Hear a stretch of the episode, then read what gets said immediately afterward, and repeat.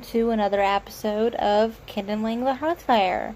And by the way, this is the third time I've tried to stream this, and I am finally just posting a recorded video for you for everyone because YouTube is not cooperating. It's kicked me off twice and then kept streaming for over an hour while I had exited out of the window completely, and there obviously wasn't anything to stream. But um, the frustrations of YouTube are beside the point. But um, welcome to another episode of Kindling the Hearthfire. This is going to be a kind of combined episode of the, the spring equinox and Beltane, which just we just did our ritual just in the last few hours. Um, so that's what's going on at the moment. So, in this time of um, staying at home and coronavirus and a lot of um, things that are keeping our communities from coming together physically, um, it was um, an interesting transition from doing outside rituals and with lots of people um, to doing online rituals with once again a fair few people actually came came to our online ritual on Google Hangouts um, this um, this morning. So um, for spring equinox, what we had done right before it was kind of right before um, the stay-at-home order was kind of put into place. It was like a couple days afterwards that we had to do that. And we went to our usual place. We kept the social social distancing kind of thing that was going on kept six feet away from each other. We did not share food. Um, we made sure that everything was within parameters of safety and all that good stuff, just to make sure that everyone that came was safe. And there was literally only four people that came, so it was a fairly small group in an outside place, so we kept safe. But we still were able to come together, celebrate the spring equinox, and celebrate and ask for the help um, of um, Airmed, who is the daughter of Dian Cécht, and her main thing is that she holds the knowledge uh, for all the uses of all the herbs in the entire creation of the world and all that good stuff, which is quite a few herbs. There's like 366 herbs that she holds all the medicinal properties for and knows all the uh, the knowledge of the medicinal properties. Um, so it seemed appropriate that we would make offerings to her and ask for her support during this time when the the pandemic was coming into fruition and blossoming, as you will. And we made offerings to her, especially for the medical community and the at risk people that could not be at our ritual. Um, we made offerings um, to maybe help mitigate what was happening in their communities and things that things like that health wise and it seemed just appropriate to ask for Airmed's help with that.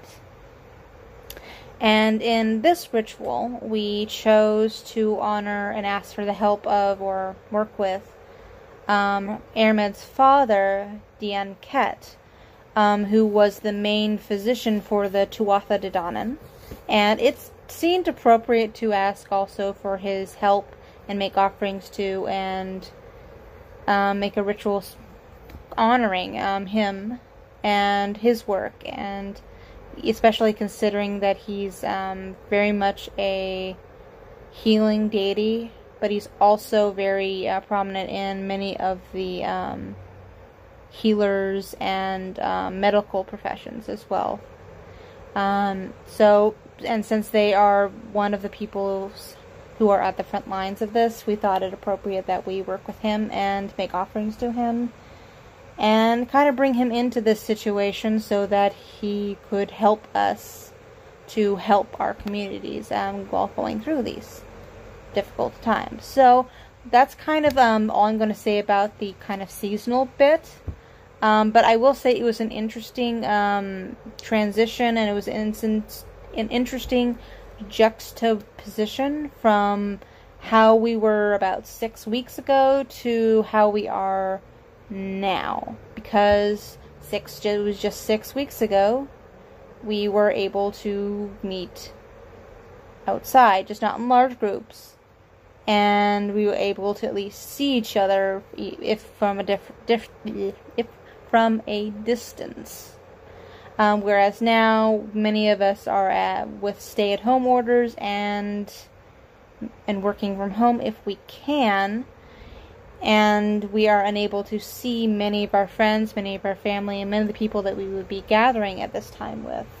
Um, we can't see them physically. So it was interesting and it seemed to be m- accepted and much appreciated that we did our ritual online in Google Hangouts. And I will be getting into later many of the groves and protogroves of ADF who are also moving their um, their rituals online because their communities still need them to do ritual and to bring the community together, even if we can't meet in person due to safety and health and wellness and all that good stuff. So, that's pretty much that bit is um, what I'm going to be talking about the general seasonal items here. And um, the next part of the um, the podcast is going to be about. Let's see what was next up. Um, next up is going to be the recipe bit, which is also very much um, pared down from what I usually would do because many people can't go to the stores as often as they would like due to safety and health. And also, when you get into the stores, because of the TP panic, which is all I'm going to say about that bit, um, a lot of foods and a lot of things that are staples in many people's diets are not as readily available as they would usually be. And I tried to find recipes that were very basic and they didn't have a lot of ingredients that would cause you to maybe go to China to get, you, you know, just because. Um, that would not be safe, uh, nor would it be feasible. Um, but um, the two recipes that I have for you today are a basic recipe of asparagus with chives and blossoms, chive blossoms. Um, and also we have a recipe for chicken barley stew uh, with herbs. Um, they don't have a terribly large amount of, of ingredients, each of them. Um, I think the asparagus has probably five or six, and then the um, barley soup has about five or six um, ingredients in it. And I tried to find ones that were simple.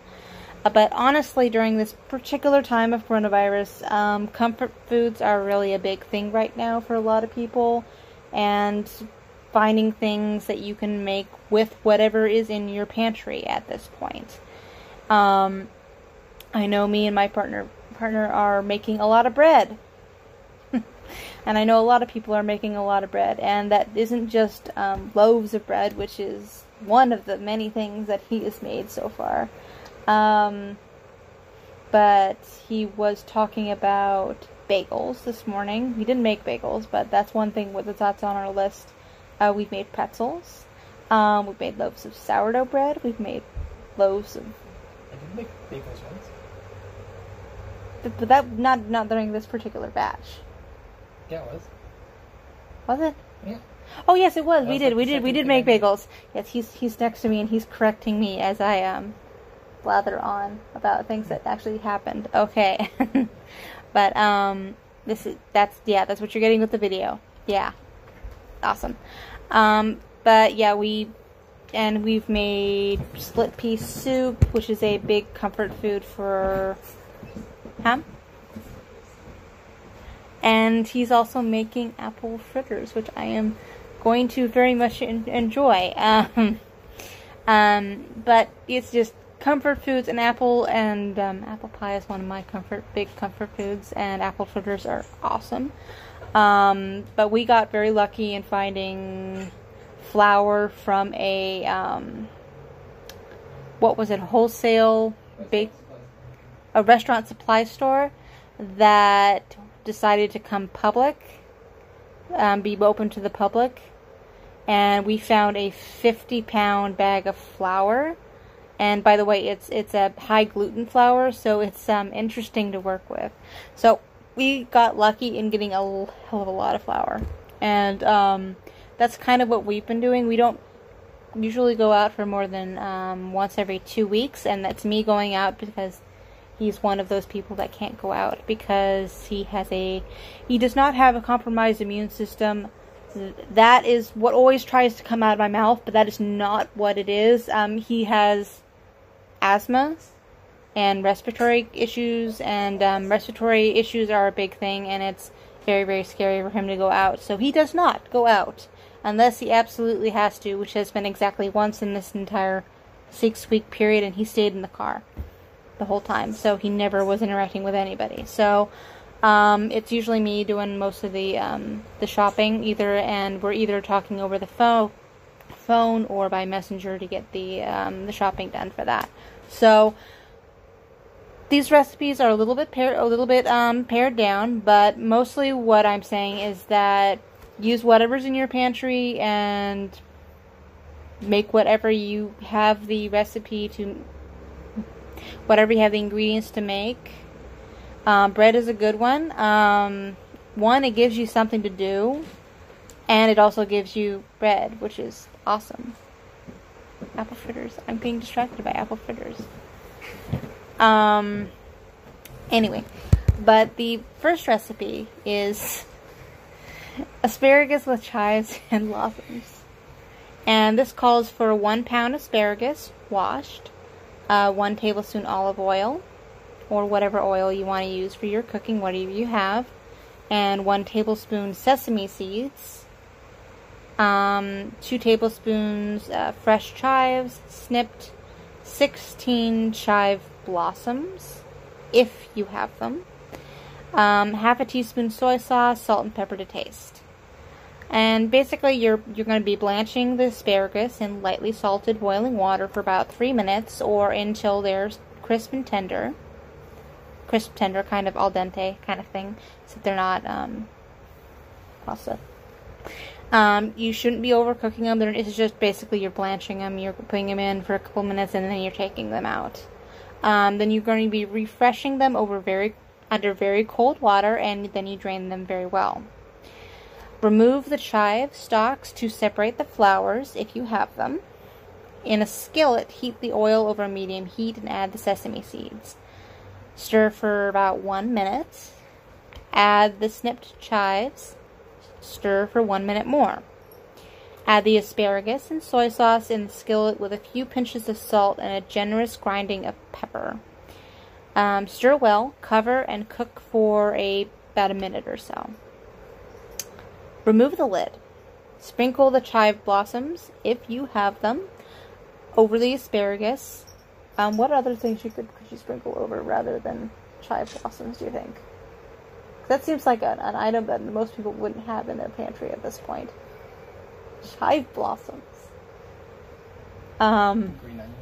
Green onions might actually be a good good um, thing to actually do instead. Um, yeah. Sprinkle the chive blossoms or whatever kind of blooms you have over your asparagus and cover for one to two minutes so that the chive blooms steam briefly. Uh, stir slightly and, and, taste for seasoning. Uh, serve hot. And there's some comments on the website saying bright lavender chive blossoms. Uh, just saying, the, I thought they said lavender was beginning to bloom. Oh, whatever.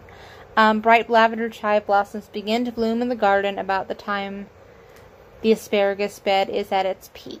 Hence, this is a natural combination and simply a tasty dish. Um, since chive blossoms are apparently strong in flavor, um, add them at the last minute in this recipe. Okay, so if you have chive blossoms, they sound awesome, but if you do not, green onions will do least in my opinion and my partner's opinion, because, you know, apple fritters. Those look awesome. Okay. I have to finish this so I can have some apple fritters.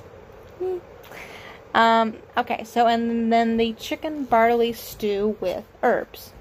Like the generic herbs, like just a bunch of herbs in there or something. Anyway, anyway um, you need um, two three pound chicken breasts on the bone, um, two tablespoons of butter, one pound leeks. And leeks are basically onions, so if you don't have leeks, you can use onions instead.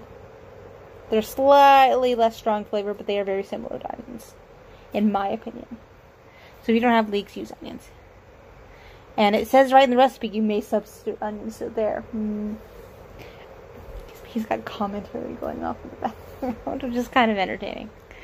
Um, you may substitute onions. Um, these are one pound leeks, um, three to four large ones, or four to five little ones, um, thickly cut. Four cloves of garlic, chopped fine, unless you want more garlic, because I love garlic, and lots of people do love garlic, depending on what you have. And you need six ounces of barley, or as much barley as you really want, really. We added a lot of barley into our stew, and I liked it. He, yeah, he had different opinions, but I liked all the barley, personally. Um, but three tablespoons red wine vinegar, three and three fourths cups water, two bay leaves, or yeah, two bay leaves. That's yeah, um, one and one tablespoon of dried sage.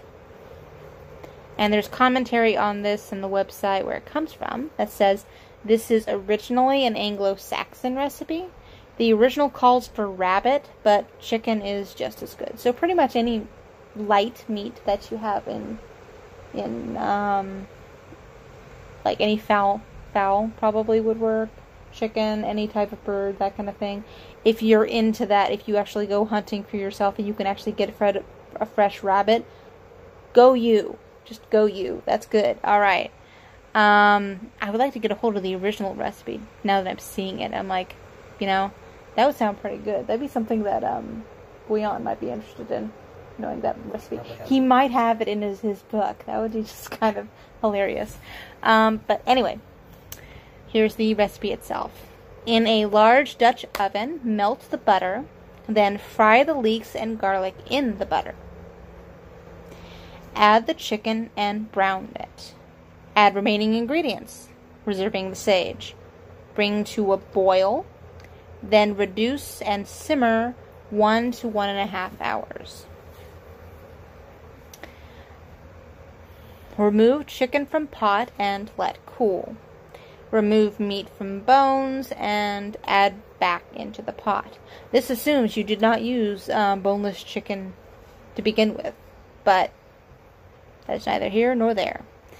Um, add the chicken back to the pot, add sage, stir well, and serve. And apparently this serves eight. Let's not even go there. Um, so, and these both look like really, really great, simple recipes, and you can substitute lots of things for lots of the items in there and make them your own or make comfort food um, for this time when comfort is definitely needed. Um, anyway. Oh, I got them in there. Throat's getting dry. Those apple frittles, fritters are looking really, really good right now, and I can't eat them on camera. Well, you're drinking tea on camera. That's not the same thing. I, I, are you going to edit? Not the video, because that would actually take effort, and I am We just... are dead talking. Yes, yes. This is what you pay for, patrons. This is what you pay for. The commentary and the extra, um, yeah, shenanigans. Um, but anyway, moving on to the next part of this. I mean, you don't mind being in here, do you? Do they mind? I'm not the one that they're uh, um, back in. You should probably continue with your video. Okay, I probably should, yes. um, anyway, so the next section to, to the podcast is the, um, the book review. And for this time around, I've actually got two books because I've been doing a lot of reading. Um, and I know a lot of people probably have been doing a lot of reading. And just to point it out, I've got a nightly reading um, live videos streaming on Facebook every night around 8 o'clock. I won't be doing one tonight because I've been doing a lot of stuff today. So I'm fairly exhausted. Um, so I will not be doing a live video tonight. But Sunday I will be starting up again on, on Facebook Live and on Discord if you are on Discord. I do have a server there. So um, I'll put a link to that in the description just so you can take a look at that. Because you're speaking of reading, and that's where my mind goes. There you go. Um, this is why I edit. yeah. Anyway, um, so my first book um, that I'm going to bring to your attention is The Avalon Within, and yes, it is backwards on the screen, but The Avalon Within is the title of the book, and it is by um, Jhenah Telyndru, I believe. And um, I was actually given to this by a friend of mine. She'd already read it. I didn't hear her commentary on it, but um, I have my own. And um, I was reading through it, and there's a lot of really good meditations in it, and it is Avalon Within, a sacred journey of myth, mystery, and inner wisdom. And I'll read the back of the book just to give you an idea of what this is about. Um, it's listed as body, mind, and spirit, spirituality, and Celtic. Um, set forth on a sacred quest, journey to the legendary Isle of Avalon and experience the magic, mysteries, and mysticism that have inspired women throughout the ages. Jhenah Telyndru, founder of Avalonian tradition, invites you on a unique spiritual path of healing and personal revelation built upon the beloved Avalon mythology. Connect with the goddesses of Avalon through guided journeys and powerful rituals. Explore Glastonbury's sacred landscape with eight pages of gorgeous color photographs. Develop legendary Avalonian skills such as the sight and the art of glamour to heal wounds of the soul and unlock the sacred wisdom at the core of your being. Uh, drawing on Celtic mythology, Arthurian, Arthurian legend, and Druidic lore, and exploring the way of the priestess, as alluded to in Marion Zimmer Bradley's The Mists of Avalon. The Avalonian path empowers women everywhere to transform their lives by seeking the goddess and the sovereign self within. Um, I'm really trying not to be snarky about, about reading that. Really, really, really trying. Um, the meditations and the, the, the rituals were very well thought out, very well put together, very beautiful rituals, and very um, good meditations. The photographs are great. They're awesome. And if you're if you're into that, um, seeing Avalon and um, Glastonbury Tor and things of that nature from aerial photographs and uh, personal photographs and things like that. There really are beautiful, beautiful photographs if you want, if you, if that's what you're into.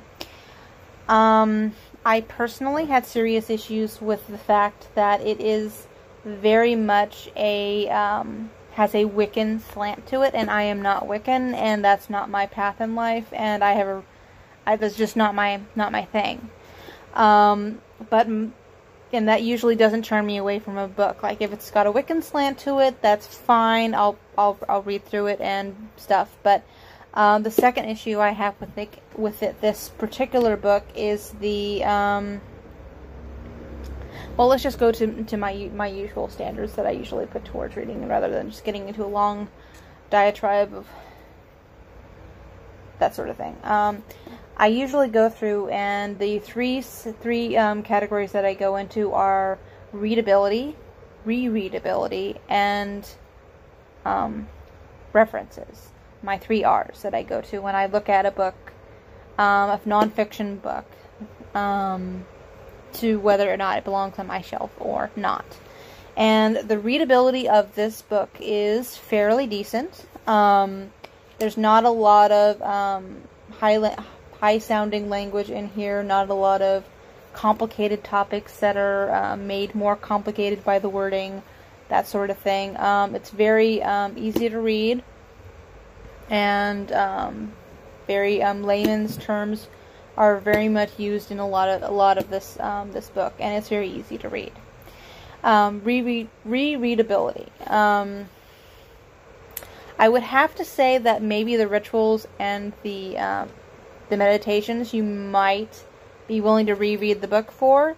Uh, but honestly, if you can copy and paste the the, the rituals and um, the the meditations into your own formatting, you don't really need the book anymore. Um, and there's quite a few of them, but basically, if you copy and paste them into something like your Book of Shadows or a journal of some kind, you don't need the full book anymore if you're that's what you're looking for. So I would say that it does not fall on the high scale of um, rereadability. I definitely once I read through this and got all the information that I needed from it, um, I wouldn't want to keep it on my shelf as a reference, personally. Um, and that kind of leads me leads me into my third R, which I also have issues with because of um, the the references or the um, the bibliography. There is a uh, wonderful index, um, lots of lots of terms that are you can look up terms in the book and that sort of sort of thing, and it's really nice to have an index in the back. Um, but the big issue that I have with the um, the references in here in the bibliography is one, it's only about five pages long, and in all of those five pages, it's not very uh, not very a thick section, um, which is would be perfectly fine if the references were more varied in their time frames. Um, what I mean by that is that the earliest one that I can find is from 1886, I believe, but 1880s um, late 1800s, basically, and um, the latest one I can find is from 2013. And that would seem like a pretty wide range, um, but if you look at it from from the perspective of how many of the references actually come from those those time periods, um, there are basically maybe two, maybe three, um, that do not come from the 1900s or even the late 1900s, like the 1960s um, to the 1990s and the 2000s. Um, there's like three that do not come from those time periods, and that's a big issue for me. And a number of the um, the references that they do have are problematic at best. They have, um, let's see if I can look here, find them. Um, Caitlin and um, John Matthews. They have them as they have them in here as references in their bibliography. Um, they they're they're troubles. They're they're poets first, and um, academics second, in my personal opinion. And my opinion is shared by several several other people. But that's that's all I'm saying is that um, they have. Um, I like Caitlin Matthews better for her academic fervor. Uh, John Math- Matthews is more of a poet, and um, Caitlin Matthews is more of an academic, but they're both poets first before they're academics. So I have problems with a lot of their um, their items here used as references. Uh, but then they also have um, uh, Tennyson and Robert Graves and his White Goddess, uh, which are Tennyson in itself, a lovely poet, love him to pieces. I love his work, but it is poetry, not references. I mean, if you're going to use poetry, say that you're using it for the poetry. Don't just say put it in your bibliography and say it's one of your sources, because that's, that's a little bit confusing in my mind. But um, Robert Graves is problematic at best. Um, problematic at best is probably where I'm going to leave that because his white goddess is problematic at best is the best way to put it. And there's a couple of other pieces in here. Which one was it that I was we were having a bit of a laugh at? Um, the Veil of Isis, and um, what was the? That was the second title. That was. The Secret of Veil of Isis. The, oh, here it is. It is um, it is by Win- Winwood Reade, and it's called The Veil of Isis or Mysteries of the Druids. uh, hmm, you're having a bit of a. We actually read a couple of pages of it on the internet, at least my partner did, and um, he read them to me, and they're problematic. I'm not really seeing. Just, just a smidge. yeah. Um, and um, it was also published in. Surprisingly enough, this is a. Um, how how long ago was that put together? In like 1892 or something like that, but it was republished in 1992. Um, but yeah, it's problematic at best, and you can you can just see from the title that it's problematic, and um, BS at worst.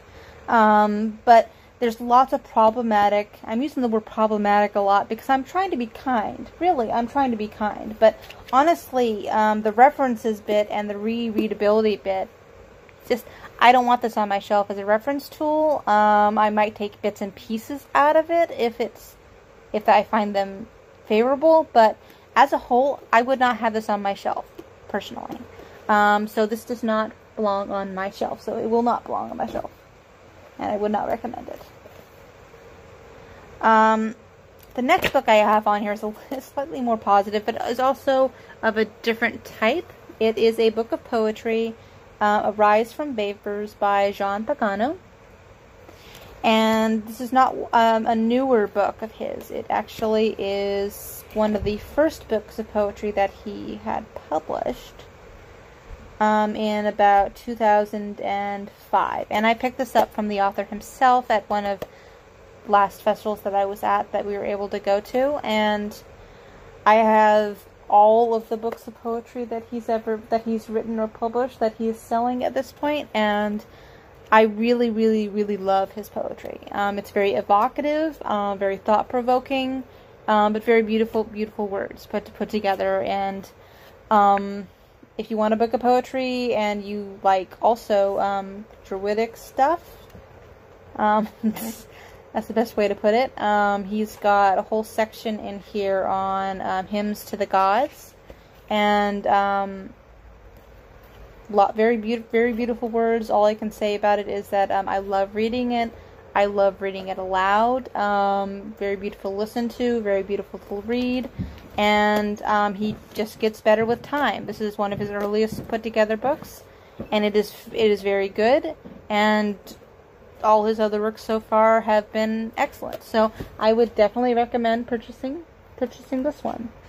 And since it is not a reference tool, um, it's just a book. Of, it is a book of poetry, so it doesn't really fall onto my my three R's. But this is definitely um, a read-worthy book, and I believe you can find it on Amazon. But I'll put a link in the notes of where you can find this. Um, it was published by AuthorHouse.com, so you might be able to go on to AuthorHouse.com I'm having trouble with my internet, so I can't double check while I'm.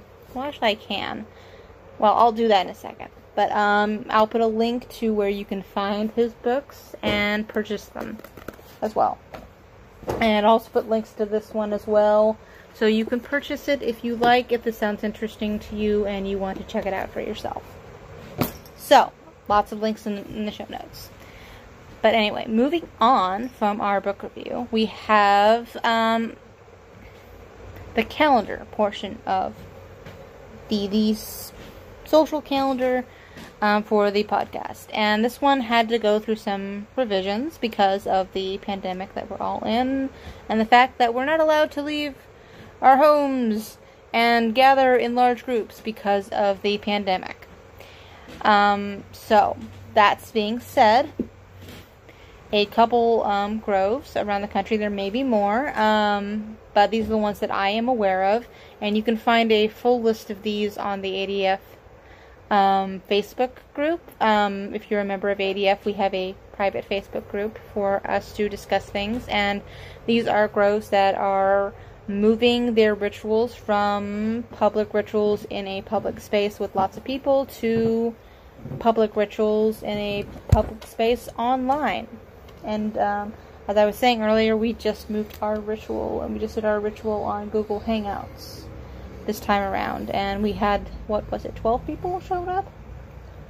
Nine to twelve people. That's what I, that's what I remember, um, and it was quite lovely um, to put together. That the community got together, even in a mo- modified format. But there's several um, groves that are actually having online meetings of some sort for um, the Beltane celebrations and I've got at least three different groves. And and since these are online, even if you're not in the area, um, these links will work for you, and you should be able to pop in and maybe check out what they're doing and join the community, even if you can't join physically. So the first of these is at the Larrea Tridentata Grove um, in Las Vegas, Nevada. USA. It will be on April 30th, which is about five days from now, at 7:30 p.m. Pacific Daylight Time. And I will leave in the link in the show notes where you can find the event on Facebook. Um, but they will be doing a live live production of their um, ritual. They're still setting up a little bit, um, so they don't know exactly which format they're going to be going to be using, as far as I'm aware.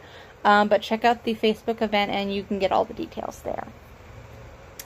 Um, the next grove that I'm aware of is in is the Charter Oak Grove, which is in southern New England, and they'll be having their Beltane Fest ritual on May 2nd at 11 a.m. via Zoom. And you can find out all the details once again on their um, Facebook page. And I will also put links in the bottom for all these in the show notes and all that good stuff. And the last one that I am aware of or was posted on Facebook recently was the Columbia Grove in Portland, Oregon. They will be having their Beltane rituals at um, May 3rd at 3:45 p.m. Pacific Daylight Time, PDT. And they also have a Facebook page for the event, so I will also put links in the show notes for that. Okay. And this that is the podcast for the moment. And wrapping up, I would like to thank everyone who contributed to the podcast, either by listening or with your submissions or on Patreon. And on the couch. You, you you're definitely lovely. Lovely to have on on the couch with me. um Let's see. Um, all music and images belong to their creators and all that good stuff, all the stuff that's for copyright and all that good stuff. Um, right now, you can find our podcast on Stitcher, iTunes, Google Play, and on Patreon, which is where you're seeing this video. Yeah. And I also have been streaming, or am planning to stream uh, the podcast to. Um, Discord, but we're still figuring that one out. But there will be a Discord something or other um, in the near future.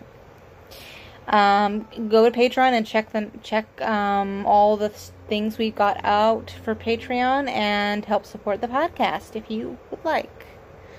Um, all websites mentioned will be listed in the links in the show notes as per usual. Thank you for listening, contributing, and supporting. Um, we have two new, um, speaking of supporters, we have two new um, patrons. I keep calling them Patreons. I don't know why, but um, it's they're patrons on Patreon. And um, two new patrons that came up just this last week. Let me see if I can get their names up here. Um, I know the first one is Joan. And they are awesome. She is awesome. She is awesome. Um, relationship manager? Sure. Let's look at the, the names. And the next one, I want to get this one right because it's it's it's an amusing name and I, I really do enjoy it, but I want to get it right because otherwise, yeah. Um, it's toast, heal, powerful, or it could be toast, um, he all powerful, or something of that nature. Um, but I love the username, but they are they are both new um, patrons subscribing just a couple days ago. So thank you for your patronage and welcome to the podcast. All right, so wrapping up, wrapping up, wrapping up. Um, thank everyone for listening, contributing, and supporting our pod, our podcast and our community. May you and yours always pray with a good fire.